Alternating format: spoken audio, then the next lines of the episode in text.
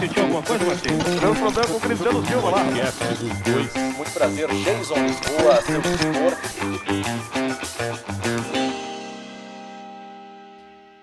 Senhoras e senhores, sejam todos muito bem-vindos ao nosso canal. Se está chegando agora e ainda não conhece o dos dois, como assim não conhece? Já aproveita de largada e te inscreve no nosso canal. Também é importante você curtir e ativar as notificações. Toda semana tem um convidado especial, histórias sendo contadas aqui no podcast dos dois, também, não é, Cristiano Silva? No Spotify. Também no Spotify. Uh, no dos dois hoje, uh, nós temos o prazer de receber o jornalista Renato Dornelles. Vou botar nessa câmera aqui, pode seguir. Essa aqui, o livro aqui, que é o autor deste livro que eu estou mostrando, Falange Gaúcha, que conta um pouco ou quase tudo sobre a origem das facções criminosas no Rio Grande do Sul. Crime organizado? O crime organizado, o desorganizado também. Todos eles. Além do documentário mais visto, o primeiro ou o segundo, terceiro Foi o terceiro mais visto, visto, em 2017, que no Brasil. conta a história do presídio central aqui de Porto Alegre. Renato Dornelles, mais de 30 anos de jornalismo, mais quase 30 anos de RBS como um repórter policial, dá para dizer assim, Renatinho? Que prazer em tê-lo aqui no dos dois. Olha, é um prazer meu, todo meu, participar aqui do podcast dos dois, grande Cristiano Silva, Jason, é um prazer, o prazer é todo meu, com certeza. Obrigado. E além de tudo, é sambista, é carnavalesco, é do carnaval. Sim, é do carnaval, com carnaval. certeza. É do carnaval. Ô, Renatinho, o... ah, eu assisti o documentário algumas vezes, porque eu, eu gosto do assunto. E aquilo, a gente estava falando fora do ar, aquilo, ah, ah, aquele motim de 94 do, do Melara, aquilo faz a gente voltar no tempo. Eu estava comentando que em 94 eu vi quando passou o carro, não era, porque saíram três carros, a gente vai contar mais sobre isso, mas ali era o pessoal que foi lá para o Iguatemi, era o Bugigão, o Chico Cavalheiro, e eu tava na fila do- da danceteria Cord, na 24. Aquela tripa de carro fugindo, e polícia, e imprensa. Um faroeste, dá para se dizer assim. Então a gente vai conversando e vai lembrando do tempo. Mas você tava lá já como repórter, fazendo a cobertura. Exatamente, tá, rapaz? Uma noite, uma noite totalmente atípica, né? Quem viveu aquela noite assim. é, E, aí, e até antecipo assim que eu tô com um projeto que eu quero fazer um filme de ficção em cima da, daquele, daquele motim, daquela. Aquela noite. Que tem o documentário. Tem o documentário. Agora, o que fazer? Porque aquilo, ah, por si só, aquilo já era um filme de ficção, né? As pessoas que ou que não, morar, não moravam em Porto Alegre, ou os jovens que não acompanharam, aquilo não tem ideia do que foi aquela noite. Eu até, ah, às vezes, faço uma brincadeira e pergunto para as pessoas o que você, onde você estava na noite de 8 de julho de 1994. Eu Motim- tava na fila do corte. Pois é.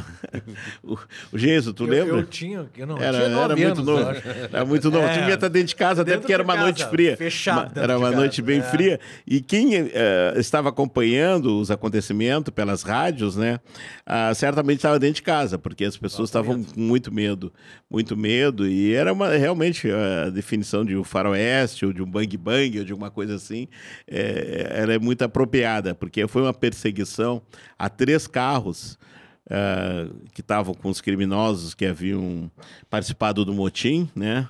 Ah, tomaram rumos diferentes dentro de Porto Alegre e atrás de cada um deles um comboio de viaturas da polícia, polícia militar, polícia civil e, e da imprensa e sobrevoando um helicóptero. Helicóptero sobrevoando, então eram cenas de... E houve tiroteio em, em mais de um momento. Ah, no dia seguinte, assim, as pessoas relatavam, entravam em contato com a imprensa para relatar que havia o prédio havia sido atingido por um tiro. Então, ficaram vários tiros pela cidade. Um policial morreu na rua, três criminosos morreram lá na, na Lomba do Pinheiro. Foi algo assim, olha, é, é, quase que inenarrável. Né? Quais foram os pontos aqui em Porto Alegre? Sim, Foi- a- um, um dos carros seguiu para em direção ao leste da cidade. E, e ele já teve um problema na numa das rodas, num dos pneus, que eu não sei se, se, fez furou, parte de se- sabotagem. Ah, É, até falar sobre essa questão da sabotagem.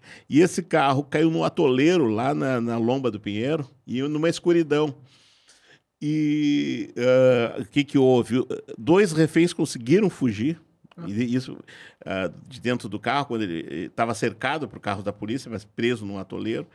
E os criminosos chegaram a encharcar o corpo dos, dos reféns com querosene. Um Nossa. deles chegou a acender um isqueiro.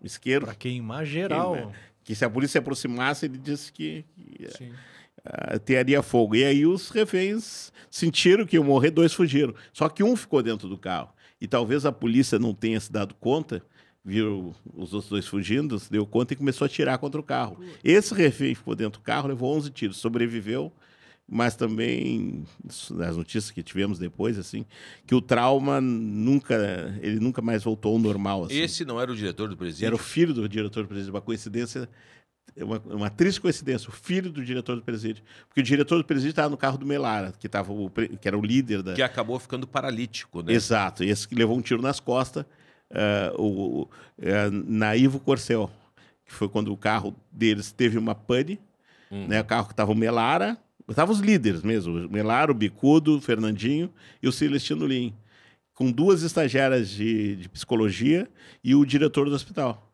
E o, o, o carro estava sendo dirigido pelo Bicudo, teve uma pane, o Bicudo saltou, correu pela escuridão com uma espingarda 12 na mão, se embrenhou por terrenos de casa e não foi visto mais ali naquela noite. O diretor, então, tentou assumir o, ah, o, o volante. Quando ele sentou no banco do, do motorista, ele sentiu uma forte dor nas costas. Isso ele depois narrou, né? Ele hoje já é falecido, mas Sim. narrou que sentiu uma forte dor nas costas. E ele mesmo disse que o tiro não, não teria saído de dentro do carro, teria vindo de fora. E aí, aí ele disse: Olha, eu acho que eu tô, não estou conseguindo me movimentar. E, e aí foi uma das cenas mais dramáticas disso aqui, porque ele foi tirado do carro e ficou estirado, paralisado do lado do carro, deitado no chão, paralisado. Foi, é, isso, é, tem fotos né, sobre isso, mas é uma das cenas assim para mim mais dramáticas daquele, daquela, daquele, daqueles dois dias. Ele é, é, caído, com os braços abertos, do lado do carro sem conseguir se movimentar.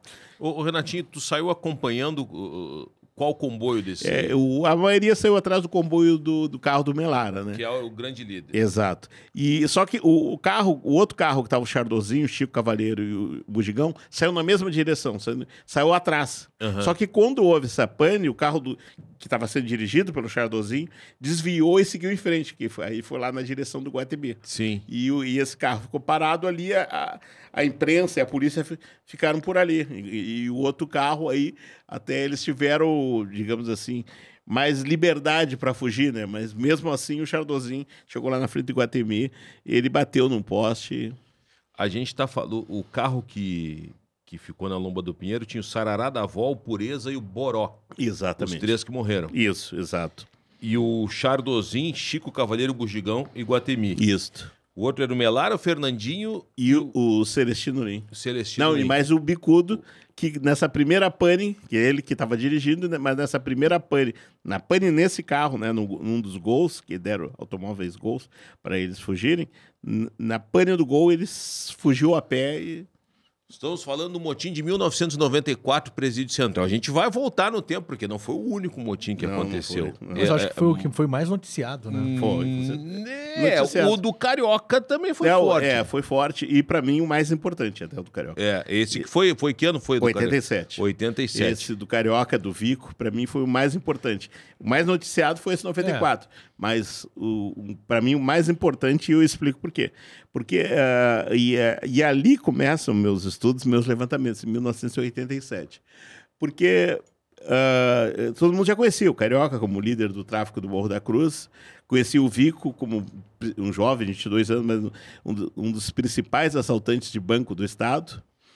E me chamou a atenção, eh, porque a, o Motim, a maior parte ele era assaltante de banco, era de quadrilhas de assaltante de banco. Mas me chamou a atenção, por que, que o Carioca. O de 87. nós estamos falando. 87, exato. Por que, que o Carioca estava junto, né? Me chamou a atenção aquilo ali. E, e- e nós, da imprensa, ficamos muito próximo do prédio e da sala onde. das duas salas onde eles mantinham os reféns, que era no primeiro e segundo andar do, do antigo Instituto de Biotipologia Criminal. Hoje é o pavilhão E do Presídio Central, né? Primeira e segunda galeria do pavilhão E. Do lado havia uma cerquinha, uma cerca bem simples, não havia muro. E então nós, da imprensa, nos colocamos ali e a gente conseguia falar com eles, com os amotinados. Eles iam na janela, falavam, eles... O que, que eles queriam? Eles é, queriam fugir, né? Queriam Só fugir. exato. Mas eles se exibiam, hora levavam uma refém, botavam arma na cabeça e tava um exibicionismo assim total, vendo que a imprensa estava ali. E em determinado momento, o Vico, que era assaltante de banco, e ele gritou para nós: vocês vão ver a quadrilha que vai sair daqui. Vai ser uma quadrilha full. Isso me chamou a atenção. Por que o carioca traficante? Porque aqui no Rio Grande do Sul, antes, o tráfico era tráfico, assalto era assalto. E basicamente era isso, né? Isso. Assalto a banco e, tráfico. E aí eu lembrei das origens da, da, da falange, ah, da, da falange vermelha no Rio de Janeiro, que foi quando houve a união do tráfico de drogas com o assalto a banco. É, eu lembrei. E aí eu comecei meus estudos, comecei a- no início, as autoridades negavam, mas os presos confirmavam. Dizia, Está surgindo uma organização no crime no Rio Grande do Sul. Os presos confirmavam. Eu, alguns presos aqui, os presos. E as autoridades negavam, diziam que era sensacionalismo e tal. E ali até que se descobriu que estava realmente surgindo ali, a partir daquele motim, a Falange Gaúcha. A falange gaúcha, então, ela tem origem eh, no Rio de Janeiro, dá para dizer assim? Ela é, é- é, digamos que uma cópia do, Uma cópia. da cópia da, É, da a Falange ideia Vermelha. começou, A original ideia. lá. Exato. A, a- falange, a, a falange no Rio, eu lembro do seriado Os Bandidos da Falange que Isso, teve da exato. Globo. Ela, ela não era uma, uma união de presos políticos com, com assaltantes na, no presídio da Ilha do Governador? Hum. É, é, da, ilha, é, da Ilha Grande, no Da Ilha caso. Grande. É, Na verdade, não era uma união, mas o que, que acontece? Durante o período da ditadura militar, com a Lei de Segurança Nacional de 1969, a- do- todos os assaltantes de bancos começaram a ser é, recolhidos para o mesmo presídio, lá na Ilha Grande. Então, eles não faziam a distinção entre presos políticos e, e- e E os assaltantes assaltantes. comuns. Misturavam tudo. Os presos políticos, eles tinham um alto grau de organização, Claro, de óbvio. união, e etc. e Vinha tal. a força e a inteligência. Presença, exato, reivindicavam. É. E os outros presos, Claro. assaltantes de banco comuns, vendo que com a organização eles conquistavam muita coisa, resolveram também se organizar. Só que, claro, os assaltantes comuns estenderam a organização para o crime, né? Do lado de Sim. fora. Se estenderam para o crime. Se organizaram, aprenderam a se organizar ah, olhando os presos políticos e usaram depois, posteriormente, essa organização ah, no crime. E, O, o, o, o- crime organizado eh, dentro do- dos, dos presídios hoje, né? Você disse que desde 1987 você vem investigando Isso. essa situação. Ah, de 87, nós estamos em 2022. Aumentou? Conseguiu existir algum controle sobre isso? Você entende que tá, tá saindo cada vez mais do controle, Renato? Eu, eu tenho, tenho convicção disso.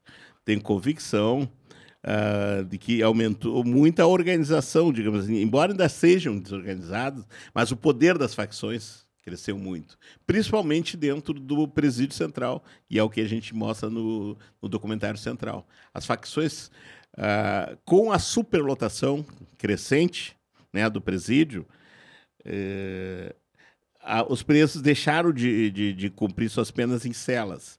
Então começaram nas a cumprir galerias. nas galerias. Então, Tiraram a porta das galerias. deixar fechado. Exatamente. Aliás, na- no documentário tem o dado, né? É, cada cela é para oito presos. Isso, isso. Se colocar todo mundo trancado em celas, Uhum. dá de 38 a 40, Exato. Isso. trancados numa cela. cela. E aí, por isso tem que abrir, tirar as portas e deixar o pessoal preso nas galerias. Na galeria, para eles poderem ocupar os corredores, dormir nos corredores. Só que eh, quando isso acontece, a gua- até a própria guarda, o Estado, de um modo geral, né? o Estado, seja através do Judiciário, do Ministério Público, seja através da própria guarda do presídio, deixa de ingressar na galeria. Sim, não Então, tem espaço, né? espaço. Não tem... E, e- e os policiais, eles têm muito medo de, de uma emboscada. E, então, e aí o que, que acontece? As galerias passam a ser dominadas pelos líderes das galerias. E, e nas galerias ocupadas por facções, os líderes das galerias são os líderes das, das facções. Então, as facções transformam as galerias do Presídio Central ah, em seus escritórios, inclusive para altos faturamentos. claro. Eles lá, eles extorquem os outros presos que não têm poder, eles vendem mercadoria, eles traficam drogas. Ah, e na época do documentário, a gente teve, eh, tivemos relatos que algumas galerias chegavam a sair por mês sair. eh, A gente fala o contrário porque sair, porque o dinheiro era arrecadado lá dentro, alguém levava de fora.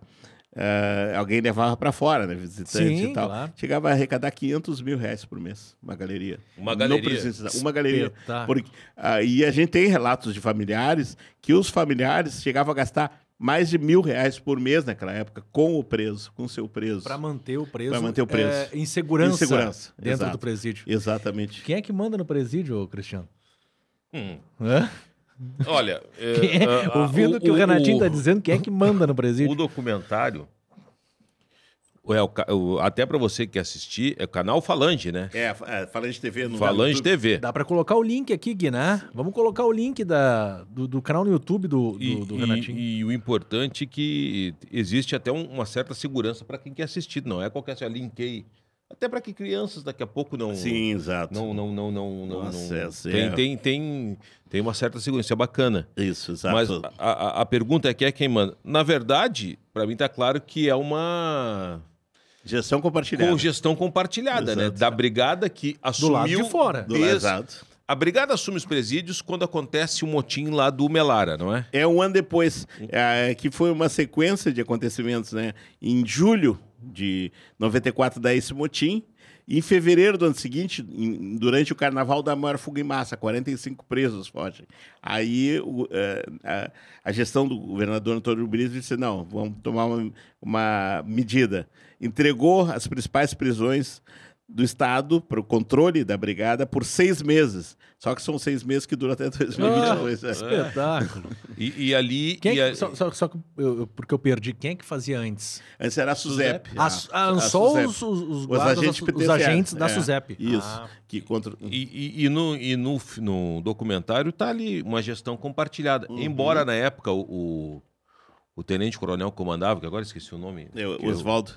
Ele não. Não, é, ele. é, A gente Ele tinha um entende- discurso político. Exato, a gente. Mas ali tu, tu- foi entrevistado também o Major Albuquerque, Isso, né? exato. Que já tinha um discurso, Discurso diferente. diferente. E tinha um outro, um É. outro major também que disse, "Não, que se isso acontecer, eu não tenho por que estar aqui. É, exato, era o Major Guatemi. Ah, exatamente. É que o, o, o Tenente Coronel Oswaldo, ele. Tudo bem, eu entendo as ações dele. Ele, como diretor, como Claro. homem de confiança, ele assumiu a defesa do Estado. Entende? Não, ele negava tudo e tal. não é uma faculdade de bandidos. Não, exato. É, ele dizia claro. isso. Não, não. Só que aí depois o, o, o preso que estava lá há mais de 20 anos, aquele dizia, é uma É universidade. uma universidade. Ah, é. o, o preso que deu a entrevista, né? Teve um Sim, que, que, aquele que lá com a estava lá camisa- dentro, com com a camisa, do Inter. Inter, é. E, a- a- ele, digamos assim, aquele ali, para mim, é um sociólogo autodidata. Porque ele aprendeu. Forjado a facão dentro Exatamente, porque Por que ele que ele aprendeu caiu tudo com ali? a prática. Ele chegou a dizer? Tinha, tinha crimes, ele, ele caiu no vício das drogas, por isso que ele fala muito na questão da droga. Ele, ele, no momento ele diz assim, ah, quem nunca, né? E tal. Ah, o cara cometeu aquele crime por causa de uma droga. E aí acabou, acabou cometendo, sei que tinha homicídios, tinha, tinha crimes graves, até assim, assalto, homicídio e tal. É, mas ele ficou lá mais de 20 anos, então ele conhecia muito.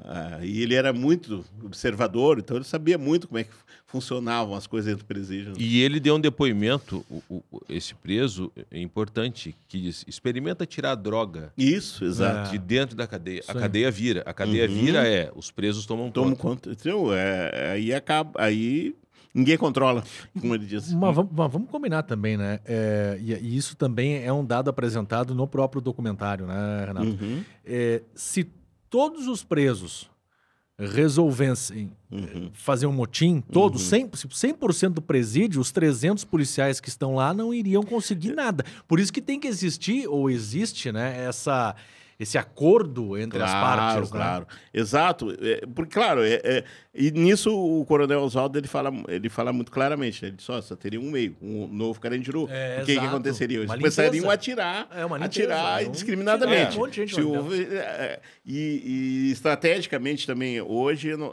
não, o BOP até não está ali, mas antes era o BOI, a sede do BOI, que era ali do lado. Que é do lado ali, né? Do ladinho. Então, qualquer coisa que acontece, não são só os 300 que estão ali, ou que... Então, ah, vem, óbvio, vem o pelotão de choque e invade com tudo.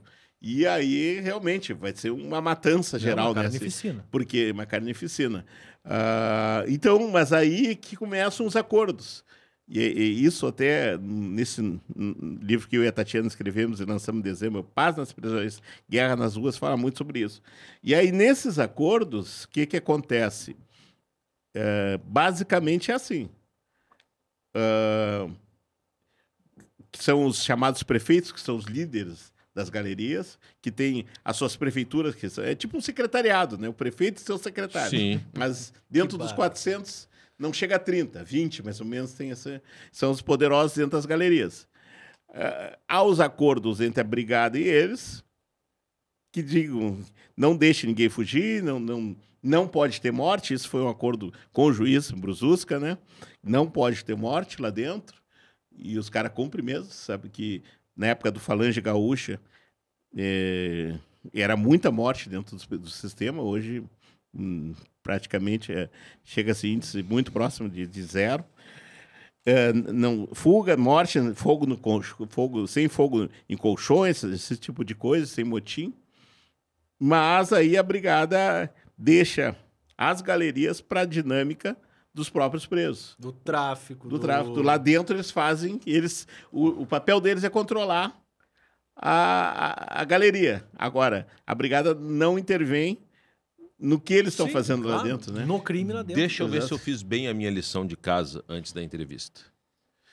A, a gente passou rapidamente lá pelo, pelo motim do Carioca e tal, mas nós vamos voltar lá. Já que a gente está agora vindo mais para a atualidade. O surgimento das facções começa com os manos, Isso. que é a galera do Melara. É, é, na verdade, o, seria, a, a primeira tentativa foi a Falange Gaúcha. Só que Vico, Carioca, esses outros, eles acabaram ah, um matando o outro. Assim, ah, houve uma sequência de mortes, certo? Dos líderes. Os líderes começaram a ser mortos por desentendimentos internos dentro da.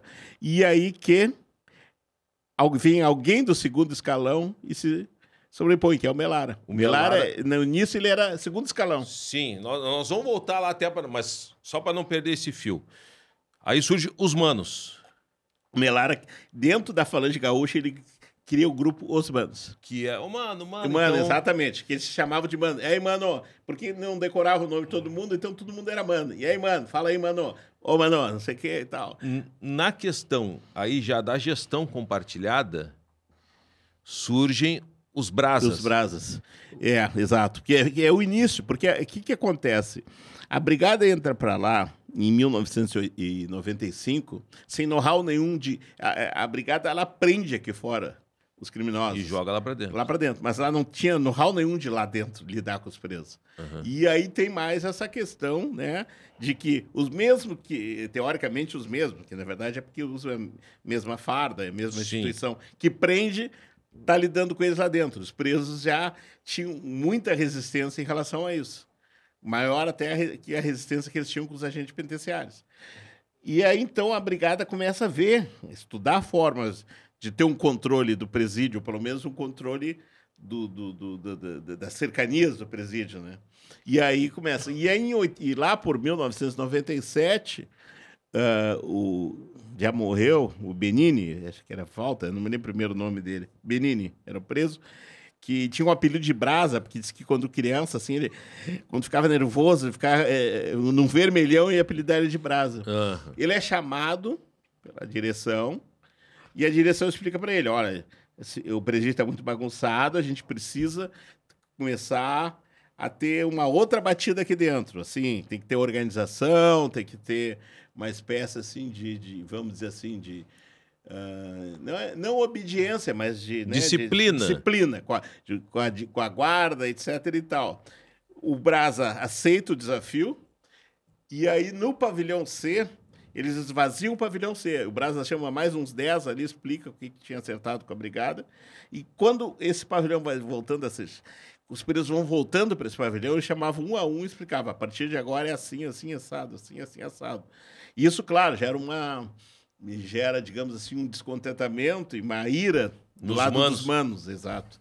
E, e aí começa a guerra dos Brasa contra os Manos. A- Aí os Brasa tinham o quê? Limpar, organizar, Ah, manter a ordem. Manter a ordem, não ter confusão com a Brigada Militar. Os brasas é, é, é, é, é, são uma ideia da de quem comandava o presidente, da, da Brigada Militar. que comandava. E, e até importante nisso, é, acho algo importantíssimo nisso, porque os manos, a, a filosofia dos manos e do, e, e do Melara, e, e, aliás o Melara, ele conseguiu criar os manos porque os outros, os antecessores dele não conseguiram, porque não tinham discurso político. Os antecessores só fizeram, só era questão lucro, assaltar e tal, e os caras, tá, mas o que, que eu ganho com isso, né? E aí, o Belara, ele começou a dar um discurso eh, político lá dentro, ele disse, não, a sociedade não nos aceita, a polícia não nos aceita, Nós sabe? Nós, não tínhamos- nós somos bandidos, nós somos bandidos e quem não está com a gente está contra a gente. Então, ó, mano não estuda, mano não trabalha, e aí a brigada criou os Brasa para ser a antítese desse discurso. Era a antítese do discurso de que, mas não, aqui a gente não trabalha, a gente não, não aceita o que vem da brigada. Não, assim, E tu vê entende? que os Brás, agora, tu parando pra pensar, ele tem uma, a disciplina, ó, é limpeza, é horário, organização. É uma coisa meio militar, né? Sim, exato. É uma coisa militar. Mas é uma loucura ach- a- apresentar um- um- uma organização criminosa que a ideia tenha surgido de dentro da Cara, Brigada se tu Militar, parar pra cara. pensar, Isso é os louco Brás é um braço da brigada. Sim, é, Mas foi É. por isso. É, hoje, por isso que eles perderam muita força. Porque eles ficaram estigmatizados dentro do sistema como força auxiliar da Brigada Militar. Os outros presos, todos. Imagina os que loucura como- isso. É, é que, na verdade, claro, a Brigada não. Não tinha a intenção de criar uma facção pro crime, né? Claro, Mas claro que queria não. que, tivesse. É- um- era a saída pra tu manter uma Alguém, ordem. alguém para ajudar no controle Ô, de outros Renatinho, bandidos. Tu, tu, tu é um- uma enciclopédia sobre Obrigado. tudo isso aí. A, a brigada não podia mais ralar a mão em bandido. Uhum. E quando alguém saía da linha, dizia pro, pro, pro, pro, pro Brasa, ó, presidiário tal, eles é que ralavam a mão pra botar a disciplina? É, Aqueles é, mais tem uma questão, tem- revoltados? Tem, uma questão polêmica justamente nisso, que houve entre o Major, que depois veio falar com a gente, depois que a gente fez o primeiro, o- foi o curta-metragem, O Poder Entre as Grades, que antecedeu o Central, né? Porque o, o- um teólogo da, da- da- E não foi só o teólogo, um promotor também falou a mesma coisa. Eles diziam o seguinte, que dentro desse acordo com a brigada, a, a brigada, quando um preso ah, digamos assim, descumprir a regra fazer qualquer coisa, algum ato de indisciplina, a brigada comunicava, ou não a brigada em si, mas alguns PMs comunicavam o líder dele. E o líder que aplicava a reprimenda, é o que dizem. N- n- Não temos E- comprovação e- e- disso, E quando, mas- quando foi divulgado, a brigada pediu direito de resposta? Não pediu de resposta, mas reclamou, disse que aquilo não era verdade. Mas não pediu Bom. direito de resposta. Aí tem os manos, os brasas e vem os abertos. Que eu sempre, quando ah, os abertos é uma facção, os abertos, eu pensava que era da, do, dos Abertos do Morro. Morro. É de lá, Lá não na sei, tem Zona tudo- Sul. E não tem absolutamente Zona nada Sul. a ver. Como é, É, que é isso? Exato. O, quando, é, e quando começa a se polarizar o presídio entre manos e brasas, aí vem aquela, a, a- vem a, a turma da- que não queria nem um lado nem o outro. Daí disse, não, eu me abri, eu me abri, não estou nem com mano nem com brasa. Aí, Então, e- abertos vem de uma gíria. Ah, eu tô abrindo me- tô fora. abrindo fora, me abri. Aí surgem os abertos que ganham aí o seu espaço, porque não queriam estar nem com um nem o outro, ganham um pavilhão. E com a ideia de que ali cada um fazia a sua, tipo, inicia, ah, ca- ah, cada um com a iniciativa própria, iniciativa privada, cada um, sabe, cada um. Virou uma microempresa. Com seus né? objetivos, as seus grandes- objetivos, Tu tem as cumprindo grandes eles. empresas, agora sou um microempresário. O microempresário. É, sou eu. Exatamente. é, O, o, o que eles tinham em conjunto era a, a- a proteção, né? Se protegiam. Mas cada um fazia o seu negócio. O Cristiano tinha um negócio dele lá, o Geiso dele, o Renato dele. E, e- Cada um na sua. Cada um na sua, e, diferentemente das outras facções, onde uma liderança, alguém né, superior, é que comandava tudo, os negócios, tudo. Como é que Então- se troca de, de, de facção, hein, Renato? Fiquei curioso com isso Trocar agora. de uma facção para outra? é, Não porque... recomendo. Não, pois é, porque o cara tá numa facção. Não, não quero mais fazer parte É, de vocês cara- aí. Isso, Agora não eu- é tu, isso não é tu que tá na Guaíba e vai pra Gaúcho. Não, não, é, assim não é, não, não parceiro. é, não é. Não, isso eu tenho certeza que não é, É, assim ué, que é assim. funciona. Olha, nós temos casos, é, até um caso. E eu não tô falando de dentro do Não, tem um presídio, caso- eu falo no, a- a- a co- algo pode ser tão grave assim.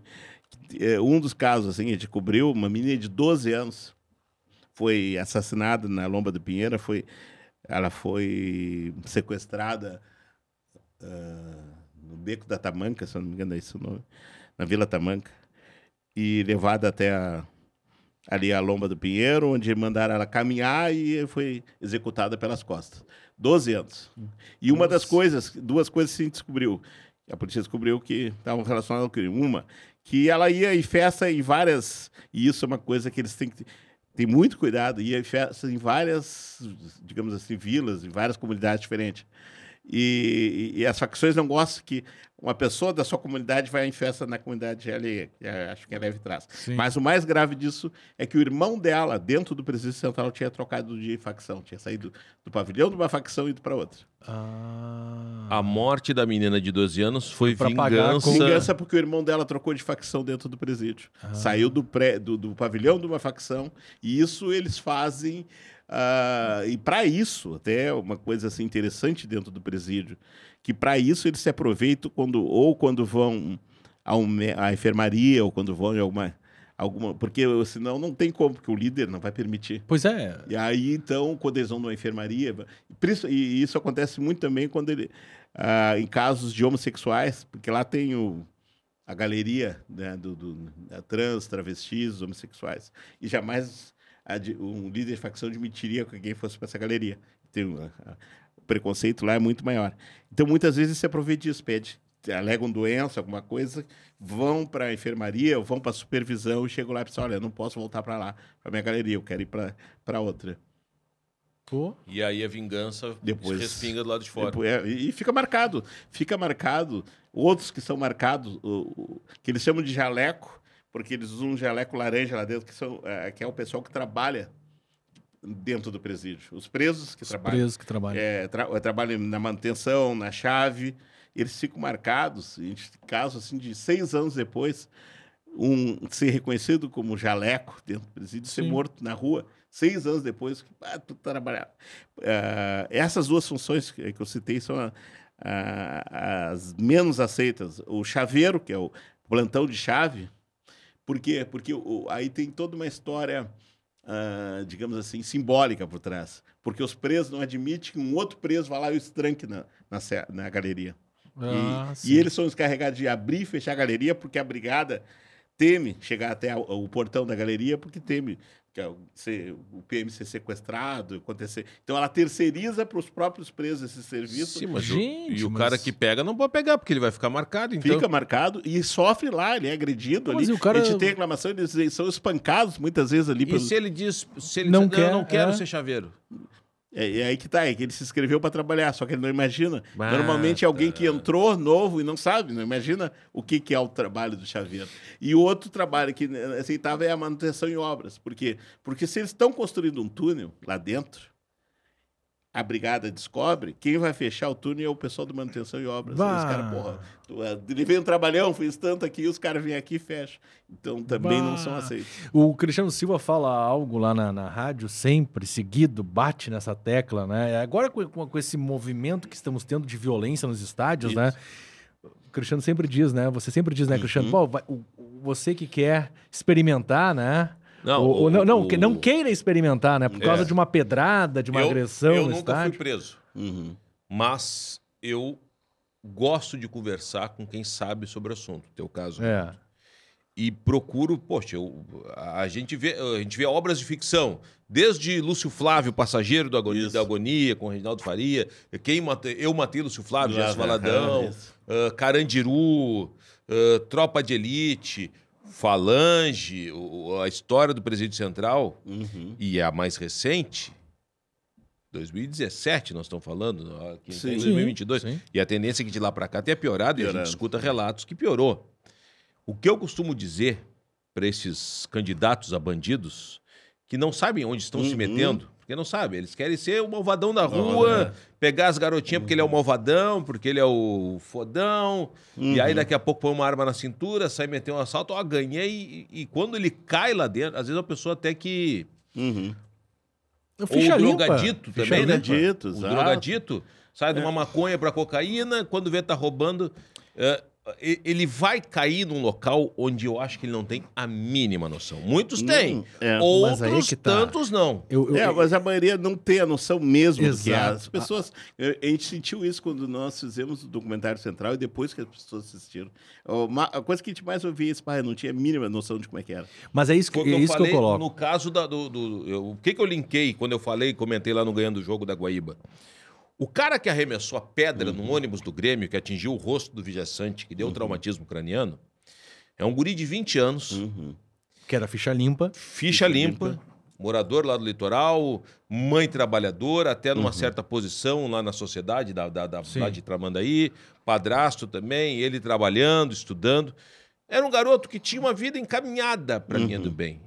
Ele arremessa a pedra porque ele alega que estava bêbado, viu todo mundo jogando, arremessou a pedra Poderia e ter foi matado. preso. Ficou na quarentena aqui em Sapucaí, no presídio, por causa do, do Covid. Presídio, claro. Aí conseguiu o habeas corpus. Ele já está fichado. Uhum. É. Ele vai fazer concurso, já não, Ma- a vida dele já foi. Já Mas, é, mas, mas o interessante disso, e a gente falou sobre isso lá no iniciozinho, lá na nossa conversa, quando um cara como esse, que tem uma vida Uhum. tranquila fora do presídio, é ficha limpa, ele cai dentro do presídio, ele cai dentro dessa universidade do crime, como é que ele é recebido, Renato? Porque ele vai Uhum. ter que ele vai ter que ser acolhido por alguém Claro. lá dentro. Vai chegar miudinho. A polícia vai fazer a pergunta que nem você disse há pouco lá do Sim, onde é que tu mora, Uhum. né? Como é que é para um cara Claro. que tem uma vida social eh, estável aqui fora, Claro. que tem ficha limpa Uhum. e que por um ato criminoso vai pela primeira vez cair dentro do presídio Exato. central? É, a- eu vi que essa da polícia, muitas vezes, a- até antes disso da, da- da polícia lá dentro perguntar se tem facções, a gente tem relatos de pessoas que, quando tu chega na triagem, tu fica um, eh, tu chega no presídio, tu não vai direto para a galeria, tu fica na triagem um, dois dias. Se tiver sorte, te levam para outro presídio, ou, ou se tu ti- tiver dinheiro, pra, co- a tua família tiver dinheiro para contratar um advogado que haja rápido, ele consegue um habeas, alguma coisa, antes que tu vá Vá. tu, é, a expressão que eles usam, que tu suba a galeria. Bah. Então tu fica na triagem. Mas na triagem, a gente tem relato, porque o que, que acontece? Na triagem ali, nem todos são, são primários, nem todos são de primeira vez. Tu vai encontrar ali alguns que já estão com facção. E eles, já, esses de facção que foram presos novamente, foram recapturados. Esses já tão estão fazendo a triagem da triagem. Exato. Esses que já voltaram, que estão voltando, eles já sabem que tem a missão ali de cooptar para levar Claro. então eles já começam a conversar ali na triagem. E aí, meu, tu vai pra onde? Tu vai. sei que- Tem um, um, um- Tem um. Foi uma vez até um estudante de jornalismo que me relatou isso, que ele caiu. Foi uma coisa assim injusta, por engano, ele levou um tiro. eh, levou um tiro, me lembro se tipo de assalto, alguma coisa, e tinha dado um outro, um outro problema, e acharam que ele estava envolvido no outro Aham. problema. E levaram ele para presídio. E ele disse que daí o cara começou, não, porque não sei o que, vamos para lá, porque lá ah, os caras ajudam, os caras apoiam, né? Não falam ajuda, falam apoio. Tem apoio, tal, eles te garante isso, te garante aquilo, papapá e tal. E ele não aceitando, né? Não, não, não sei o que e tal. Aí quando esse cara desceu, eu disse assim para ele, então tá, boa estadia lá no, no, no H, né? Na, na- no H é o pavilhão H. O que, ele quis dizer assim? Ah, tu não tá vindo para cá, aí já com preconceito dizendo, ah, então vai lá, vai lá pro, pro, pro, pro pavilhão dos, das trans, das travestis, não sei o quê. Mas ali, eh, assim, ironicamente, com preconceito, dizendo, ah, tu não tá aceitando vir para mim porque tu quer ir para lá. Sim. Ah, então, ali na triagem, tu já começa, eh, começa a tentativa de, de cooptação. Tu cai na galeria da facção e tu não tem facção, tu não sabe nada, eles já começam a te testar. Primeiro te testar para ver se tu é uma pessoa confiável e, e, paralelamente começa a te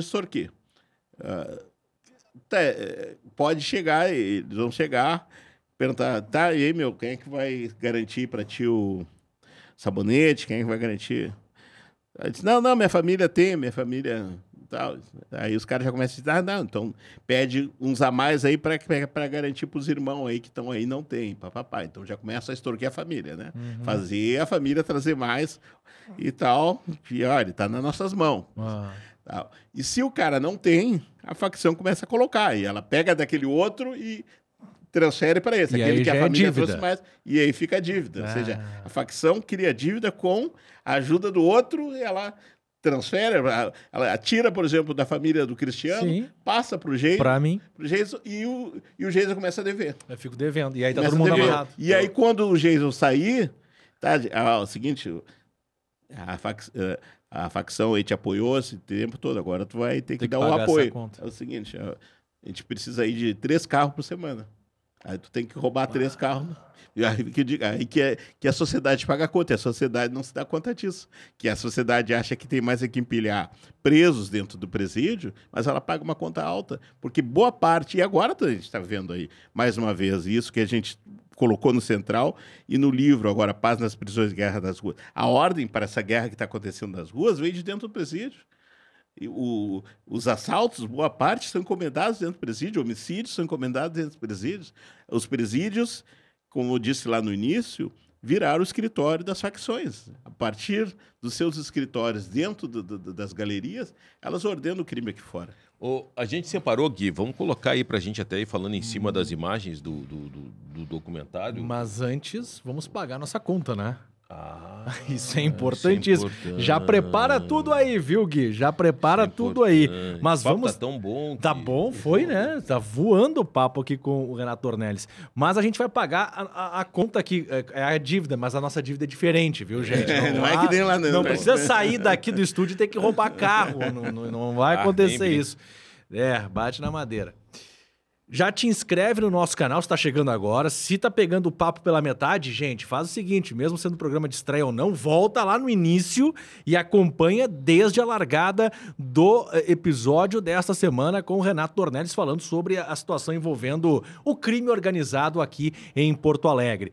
E nós vamos pagar a nossa conta. Brilha na tela aqui, Gui Garimpos, Joalheria e Ótica. Garimpos no Calçadão de Canoas. Robson Medeiros e sua equipe à sua disposição. Robson Medeiros que resolve o teu problema. Do anel, da aliança, do brinco até o colar, enfim. Os óculos. Os óculos, isso é importantíssimo. Óculos e, e- e com a tecnologia hoje, está todo mundo com a cara grudada na tela, seja do computador, do celular, enfim.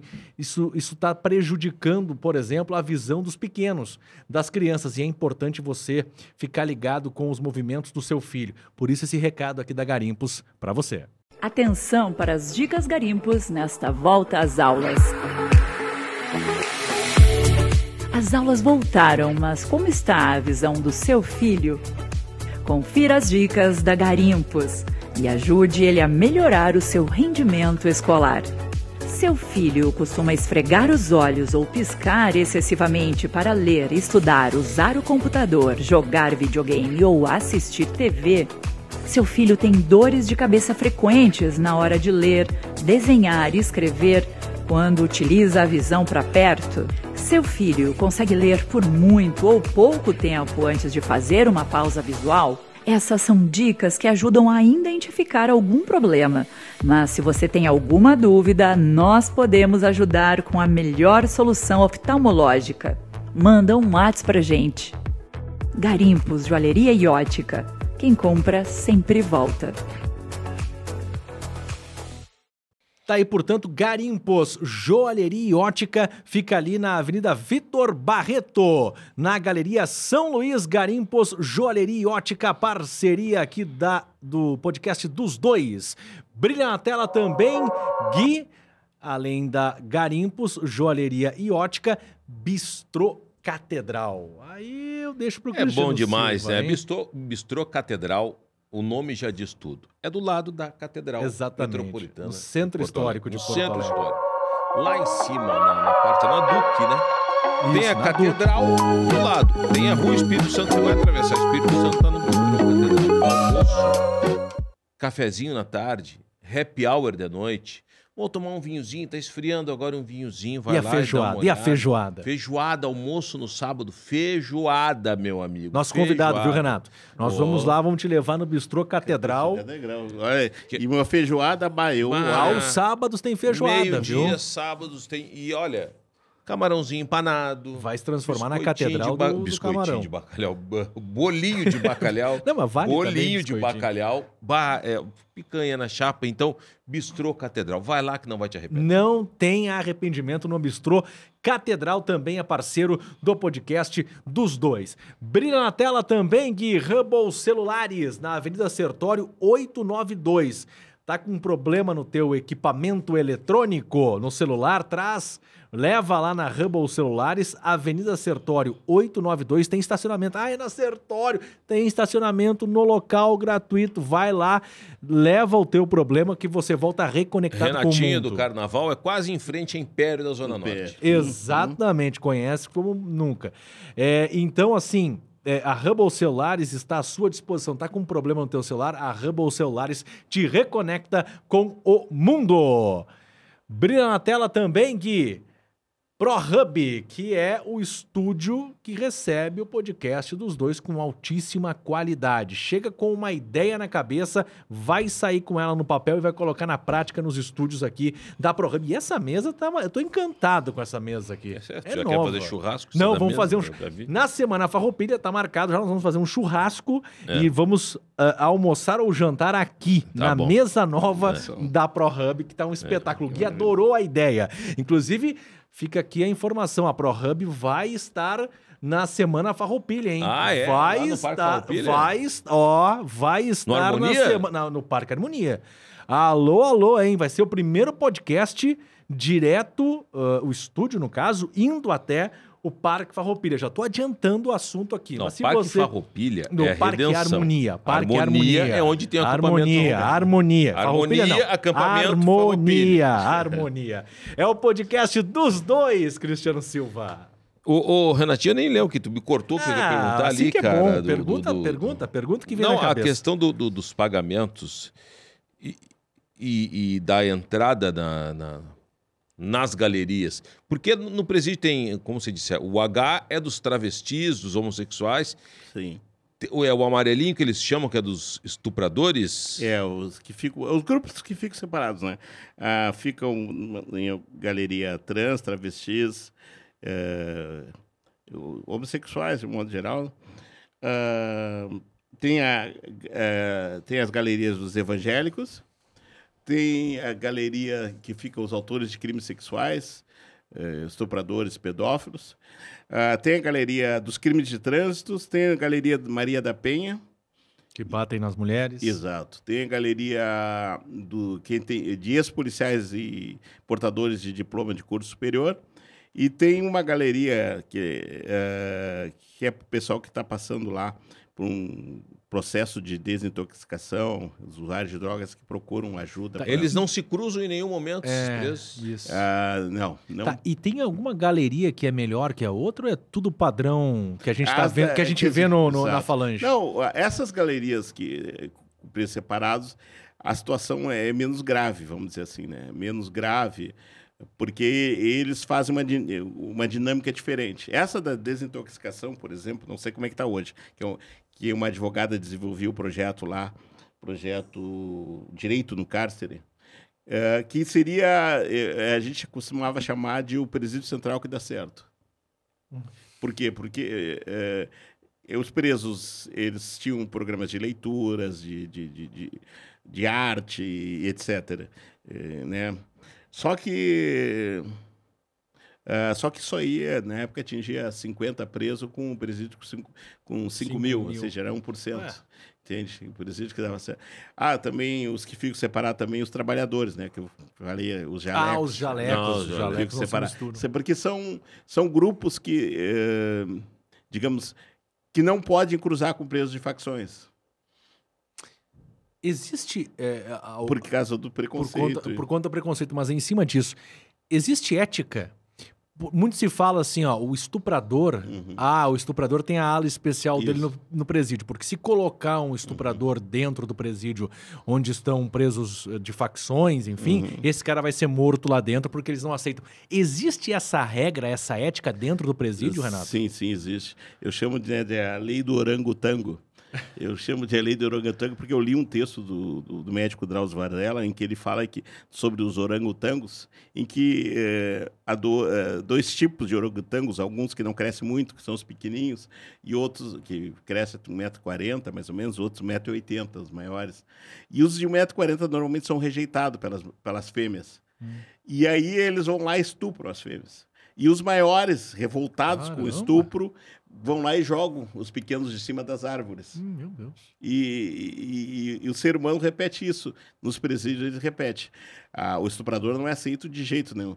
Ah, o estuprador, se ele estiver lá dentro, ele pode ser morto, é espancado se- regularmente, seguidamente. E se tiver um. E a gente já viu isso cenas em outros presídios de outros estados, quando dá um motim, é o primeiro lugar que eles tentam acessar, um dos primeiros lugares, é a, a- a ala dos estupradores, e aí eles pegam e começam a ameaçar, vão começar a matar. Porque ali pode matar. né? Exato. Na se cabeça tiver que cortar a deles, cabeça de alguém, vai matar ser desses caras. E, tal. E existe, existe. A... Por que isso, né? Bom, primeiro, é, principalmente porque... uh, uh, mas isso é uma regra que existe nas periferias, existe em vários lugares. Ah, os presos em si, a maioria tem filho, irmãs, mulheres, etc. e tal. Então, eles não admitem a atitude do, do- do estuprador. E eles são muito dependentes das mulheres, né, os presos. Sim, então, né? trazem e- coisas. E tanto que os Maria da Penha também não são aceitos. Né? Quem bate mulher também não, ah, não é bem recebido. Então, dentro da escala de crimes, assim, estuprador é o, é o pior espécie. Agora eu tenho uma outra considerado dúvida. dentro do- do- Cristiano, eu tenho uma outra dúvida. Como é que essa informação chega dentro do presídio? Como é que eu sei que o cara tá chegando ali sem, exemplo, claro, eh, quando ele é colocado numa sala ou numa ala especial, bom, perfeito, mas eh, alguém tem que avisar para os presos lá dentro, ó, esse aqui estuprou. É, A gente vê muito no filme, né? Ó, tu vai, o policial mesmo levando, isso é cena Claro. de filme, né? Tá aqui, ó, pessoal, estuprou, ó, e joga dentro da Mas cadeia. Isso, isso é real, né? Eu me lembro do, é, que, essa, que essa regra começou a ser adotada é, no início dos anos 90, por causa de um caso aqui que foi muito. que é um caso de um músico que foi preso, acusado de ter abusado de uma menina de seis anos. A família dele não foi avisada. E eu me lembro que ele passou um papel, na delegacia passou um papel para nós com o telefone da família, eu e o repórter Gustavo Paes. E aí avisamos a família dele. Aí, Diógenes. Diógenes, o músico Diógenes. E eh, ele foi estuprado lá dentro, porque a, a própria brigada, eh, a polícia, né? Porque a brigada Entregou fazia a ele. guarda séria, entregou. Ó, chegou mais um Duque 13. Duque, Duque 13. 13. É por causa do código 213, código, do Código Penal. Então eles chamam de Duque 13. E ele foi estuprado por 20 e poucos presos. Ele teve um surto, foi levado para o IPF, Instituto, Instituto Psiquiátrico Forense, onde ele se enforcou com a cueca, se enforcou, se matou. E depois se descobriu que ele era inocente. Eu lembro desse caso. Caramba. Esse, E- esse, esse, o Diógenes, ele foi preso perto do gasômetro Isso, ali. Da volta do gasômetro, exato. E ali tinha. Eu não lembro se ele foi. Mas vamos lá. Que tinha ah, um caso de adultério Isso, exatamente. Tu está correto. que envolvia um servidor público. É, exato. Eu não sei se dá para dizer o que, o cara era, mas assim, eu vou dizer, qualquer coisa a gente corta. Que era uma mulher de um delegado, não era? É, eu não De- sei de se era um delegado. Eu policial. sei que tinha o adultério por trás. Eu sei que é vital. Eu sei que E tinha... aí largaram e meio que plantaram que ele era, Era do o- 13. exato. E foi provado que ele não era. Uhum, exato. Foi- E aí foram condenados depois os policiais que participaram, os presos, etc. E aí, a partir dali, começaram, em seguida, dali começaram a separar, né? Ah, caramba, é muito forte. Esse isso. Diógenes era músico. Músico, Músico. Músico, músico, músico. Mas, mas, mas é, só para ter uma ideia de que até mesmo onde o crime está ali instaurado, existem regras, Existe, existem existe normas regras, uhum. que talvez aqui fora não, não acabam não sendo É, respeitadas. tem, tem, tem uma história, eu não sei se é verídica, que, os, que o crime começou a avançar tanto. A gente parou, na- a gente estava falando nas facções, a gente parou nos abertos. Depois veio os bala na cara, Uhum. que são. foram começar na Bom Jesus, É, né? a primeira facção aqui do Estado criada na rua, né? A primeira, todas as outras tinham sido criadas do presídio. Uhum. Aí vem os bala na cara. Depois vem os Unidos pela Paz. É, Unidos pela Paz, na verdade, foi uma metamorfose dos brasas. Dos É braços. que quando eles se sentiram assim, muito desgastados no sistema, é, eles começaram a mudar, mudaram até o nome, porque eles estavam com esse, justamente com, esse, com, esse, com essa pecha de, de força auxiliar da, da, da polícia lá dentro do, do- dos presídios. Surge a Conceição, que é da Vila Maria da Conceição, É, da rua também. e os antibala. Exato. É, o antibala, vamos dizer assim, que é uma coalizão, né? O que que acontece? Os bala na cara, eles começaram primeiro como uma quadrilha, saltavam joalheria, saltavam banco, é, começaram a se envolver com tráfico. Durante um tempo, os bala na cara foram, digamos assim, um braço armado dos manos. Porque o que, que acontecia? Os manos é uma facção assim já menos violenta comparada às outras. E aí, quando precisava matar alguém, contratava os balas. Os caras não matavam e Exato. terceirizavam o serviço. terceirizavam. E mas os balas foram crescendo tanto que eles sentiram que tinham força para ser facção. E aí transformaram numa facção. Porque o que, que caracteriza uma facção? Caracteriza uma facção quando o lucro ele começa a prevalecer, né? O acúmulo de capital, coisas que as quadrilhas não tinham antes, né? Acumular quadra, lavagem de dinheiro, então toda uma série de ações que caracterizam que ali estão se organizando, estão lucrando e aí, só que os balas na cara começaram a- a querer tomar os territórios em geral. É, e aí come, é, ficaram conhecidos como os toma-boca, porque eles invadiam as bocas adversárias para tomar. Primeiro, ah, tentavam um esquema de franquia, tipo, o Cristiano Silva tem uma boca. Ele falou, bah, olha, tu pode trabalhar com a gente, a gente te fornece a, a droga, tu compra a droga da gente, né, no- do atacado, Sim. a e, e a gente, te, tu precisar, a gente fornece o homem, armas e tudo para defender o teu, teu território. Se tu não aceitasse, eu ia no Jason, que era o teu braço direito, e dizia aqui, eu vou fazer, tu quer assumir essa boca? Então tá, vamos fazer o seguinte, a gente dá um jeito no, no Cristiano, tu assume a boca e tu trabalha com a gente. Ah. Qua- qua- E, e aí eles começaram a tomar várias bocas. E aí as quadrilhas menores, que não tinham potencial para isoladamente ah, combater os bala na cara, se uniram numa coalizão e criaram os antibala. E, e isso, assim, o marco disso tudo é em 2016, quando eh, os antibala sequestram um, um jovem dos bala na cara ali pela Vila Mário Quintana. Eh, não, pela. né, na Vila Mário Quintana, do outro lado ali da Bom Jesus, Vila Jardim. Vila Jardim. Vila Jardim. E aí, eles, assim, uma, coisa, um- uma simbologia macabra, matam esse jovem, colocam a cabeça no bairro Bom Jesus, que é o berço dos balas na cara, e o corpo eh, enrolado, no, envolto num, num edredom, com a inscrição bala nos bala, na Vila Mário Quintana, que é outra, eh, outra área forte dos balas na cara. Ali, os anti-bala, como coalizão, decretam guerra aos balas na cara. Teve, teve muito disso, né? Depois um aí começa. período de- Começa- de, de, de mostrar força, cortava a cabeça, Cabeça. largava, Aí começa a, filmar, o cara abrir a cova e, e morrer, e morrer. matar os caras lá dentro. Exato. Aí começa, digamos assim, a fase maior barbárie do crime no Rio Grande do Sul. né? Qual é a principal facção hoje aqui em Porto Alegre? A, a mais organizada no, no estado todo são os manos. São os que têm Ainda maior são os arrecadação. manos? Ainda são. Que tem maior arrecadação. Eles se baseiam muito no modelo estilo PCC. E, inclusive, são sócios, sócios não, eles trabalham junto com o PCC. tem Aliados. Negócios, aliados.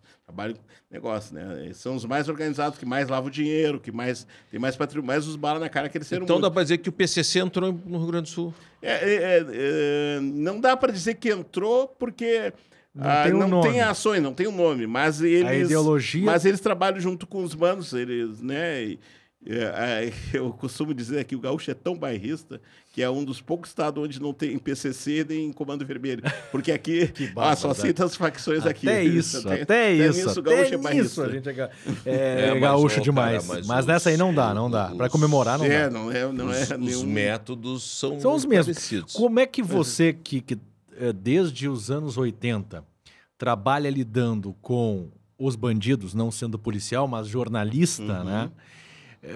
Como é que você viu a questão Tim Lopes? Porque talvez ali tenha sido ah, o maior trauma, ou o primeiro grande trauma que o jornalismo investigativo Exato. acabou sofrendo, né, Renato? Claro.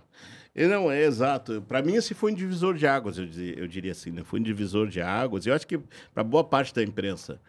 Porque a gente, eh, sempre se tinha ideia, principalmente se tratando de Rede Globo, né? Tinha ideia, assim, de que não, que havia instituições intocáveis. Sim. E pelo crime, inclusive, né? Ah, e, e isso circulava livremente, ia assim, em qualquer parte da periferia, isso não só ah, no Rio de Janeiro, no Rio Grande do Sul. Aqui você tal, fazia isso, por fazia, exemplo. Exato. Mas quando mataram, e das circunstâncias e, e- e as razões pelas quais Tim Lopes foi morto, né?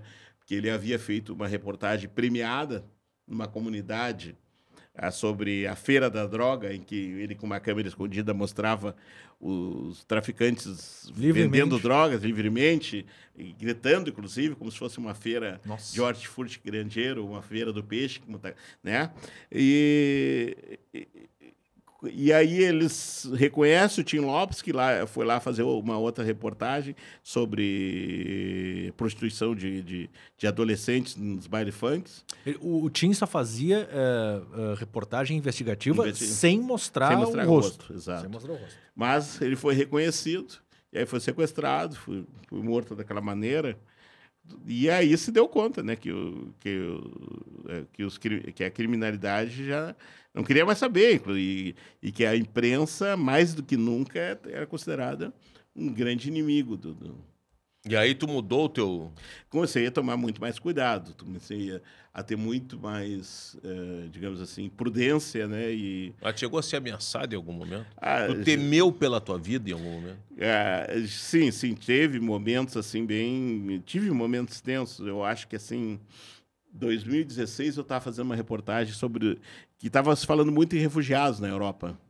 E, e eu falando, pô, aqui nós temos os nossos refugiados, são pessoas que estão sendo expulsas das suas comunidades, das suas casas pelo tráfico. E Vamos fazer, não, vamos fazer a matéria e tal.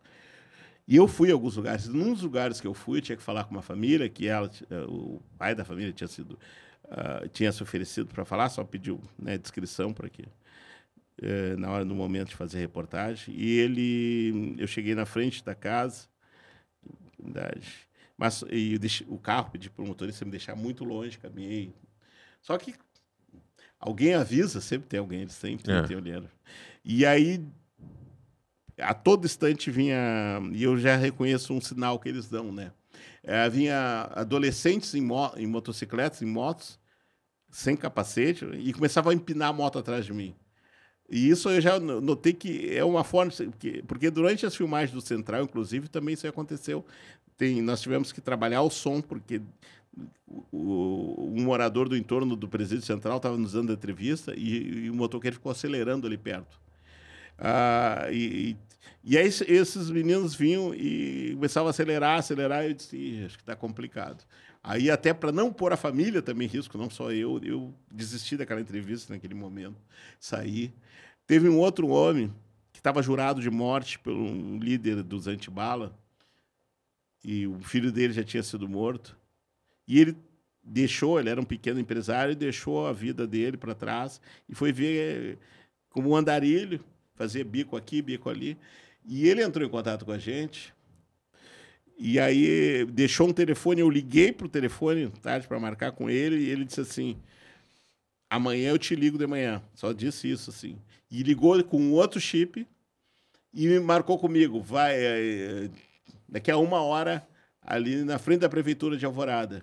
Eu fui na frente da prefeitura de Alvorada, ele conheceu e tudo, ele tá agora vamos para Viamão, vamos dar entrevista em Viamão. Era uma série de coisas que se ele fosse reconhecido em qualquer momento ele sabia que estaria morto e, e quem estivesse junto certamente seria executado junto.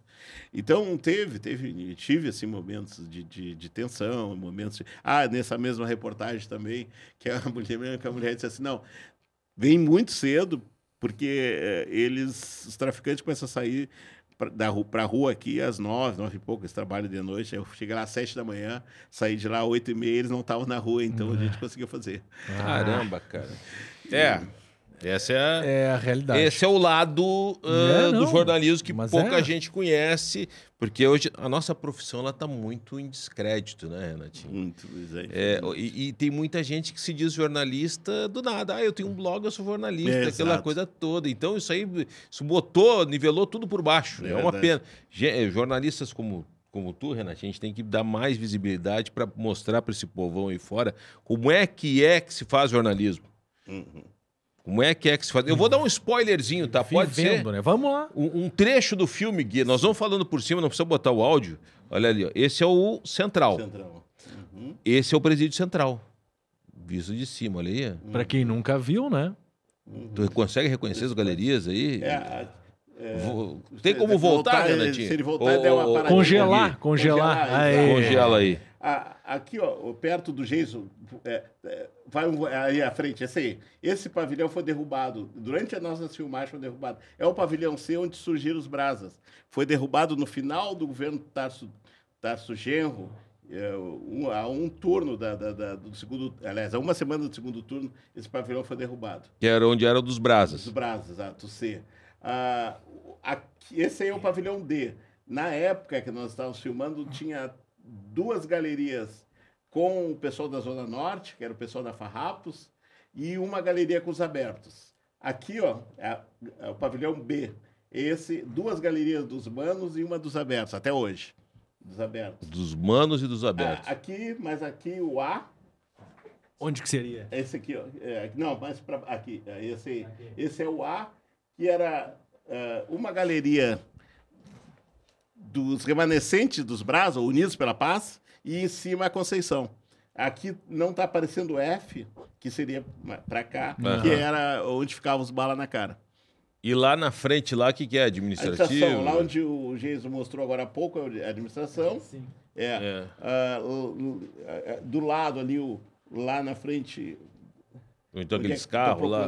É, ali o estacionamento, né? daí tem um pavilhão, ah, que é o. Eu estou procurando aqui, não estou localizando.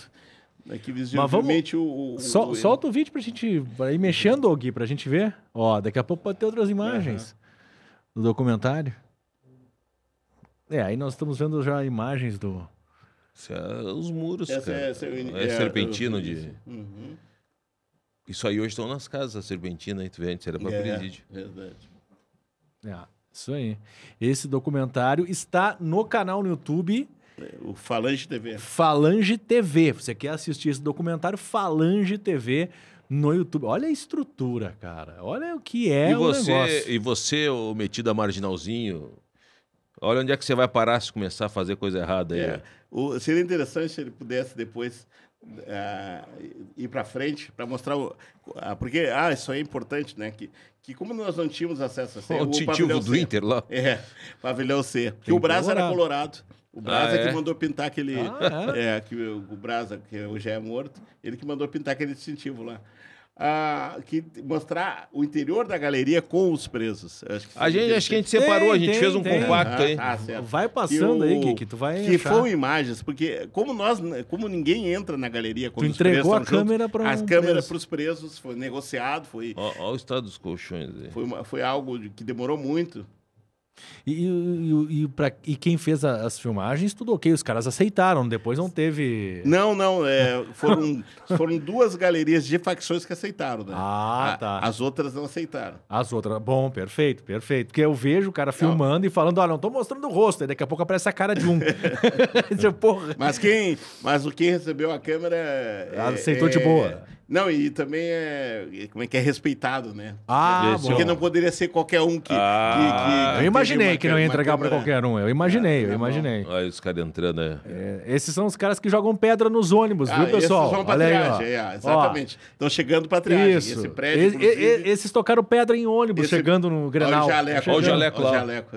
É, e eu tô fechando, viu? Fechando... Volta ali, volta ali, Gui, só pra gente mostrar que a gente falou. O Esse jaleco. ali, ó, Ah, dá um pau. esse ali. Jaleco, é. É. Esse ali é preso também. É preso. É preso e ele fecha os portões. Abre e fecha os portões. Ah, esse é um cara marcado. Uhum. Puxa vida. Chaveiro. Ó, o cara que jogou pedra no ônibus tá chegando no presídio, ó, gente, Hum. pra vocês terem consciência do que vocês podem encarar. É realmente é uma, é uma realidade que acho que choca quando o cara entra, cai a ficha. Aí tem cara que chora, desaba, o- é, depressão. O, é. o delegado que fala nisso, inclusive é o Alexandre Vieira. Aquela O Alexandre voz, Vieira. É, aquela voz é, que já experimentaram.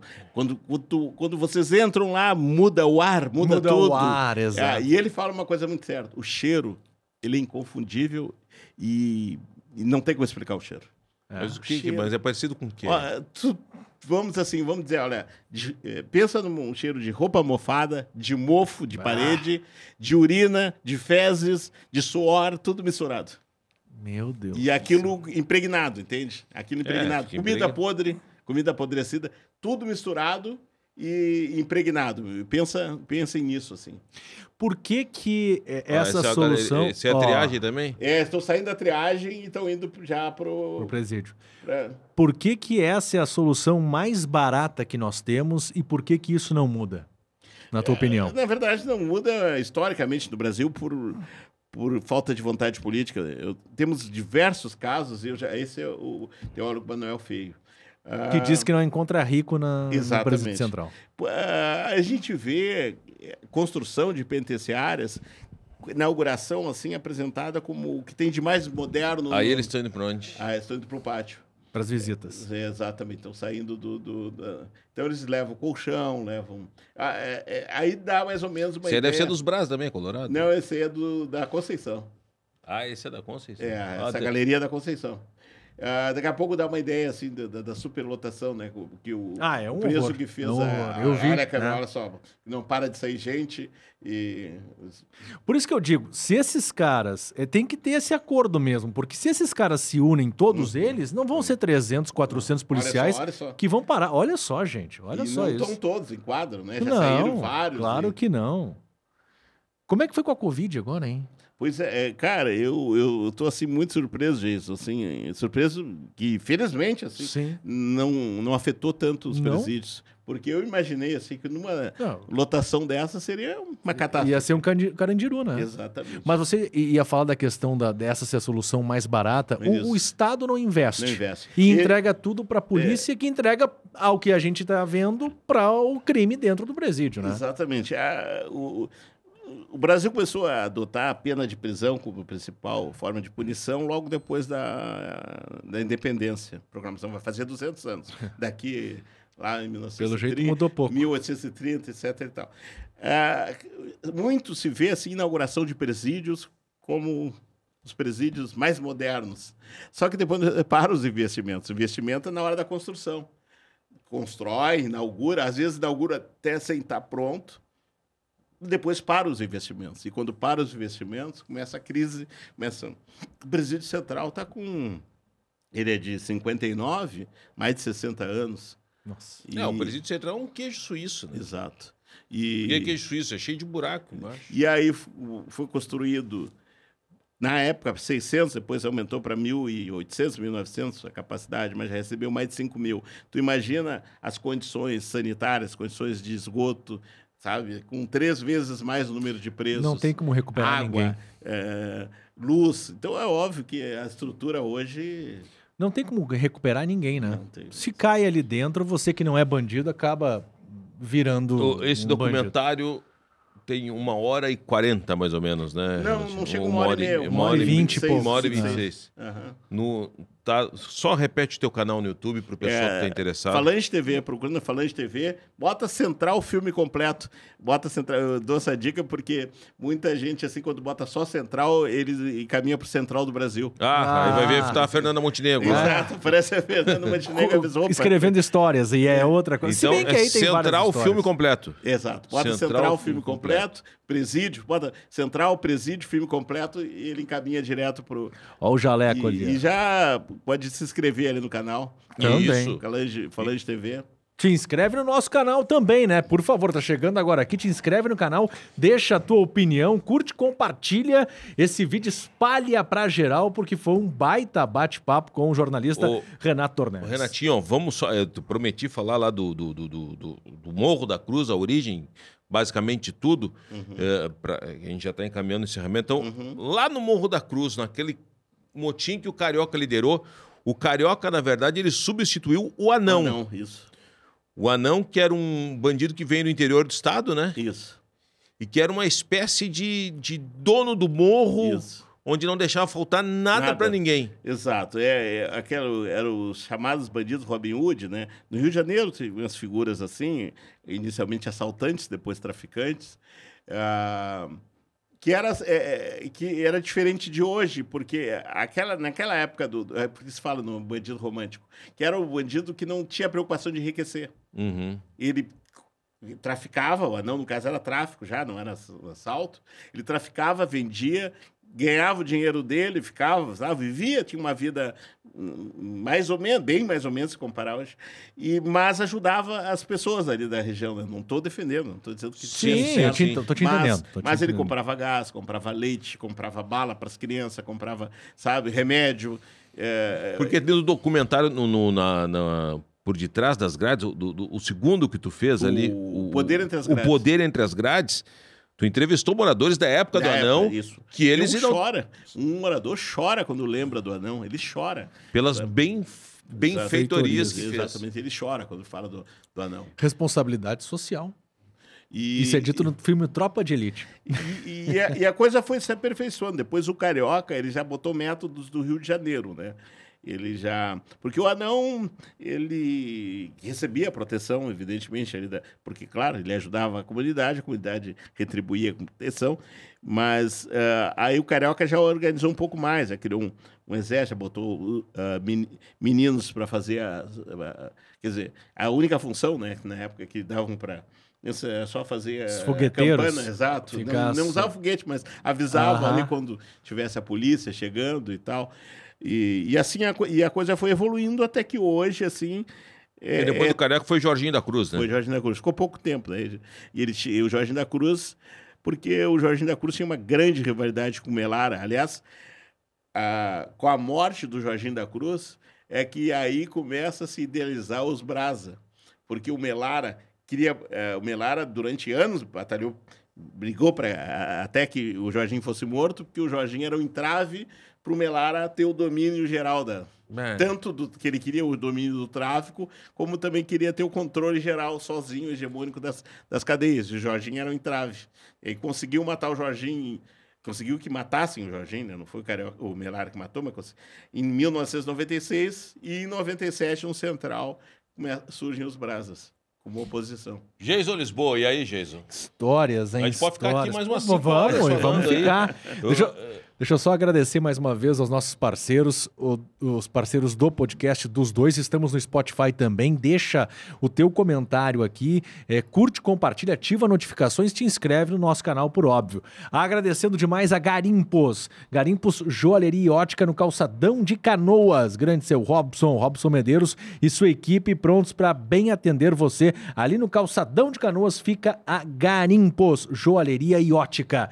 Também brilha na tela Gui Bistrô Catedral aos sábados, gente. Tem feijoada. E, claro, um almoço extraordinário para você de segunda a sexta-feira. Também busca lá é, matar a tua fome no Bistrô Catedral. E alto nível também. Champanhe. O Cristiano Silva sempre fala. E tem camarão. Camarão. Vai, vai se transformar na Catedral, Catedral do do Camarão. Camarão, em Porto Alegre. O Bistrô Catedral. Também brilha na tela, na nossa tela aqui do, do- dos dois, Hubble Celulares. Fica na Avenida Sertório 892. Tá com um problema no teu smartphone? Leva na Hubble que o pessoal te devolve a solução. Cristiano Silva.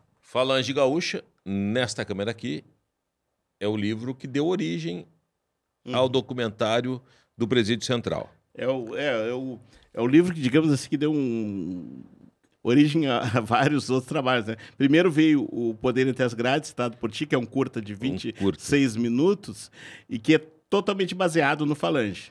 E aí, a partir dali, eu e a Tatiana disse, não, a gente não pode parar por aqui. Aí fizemos o Longa Central.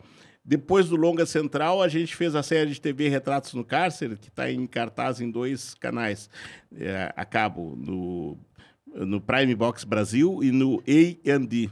Então, há dois anos já em cartaz a série, Oh, são legal. 13 episódios.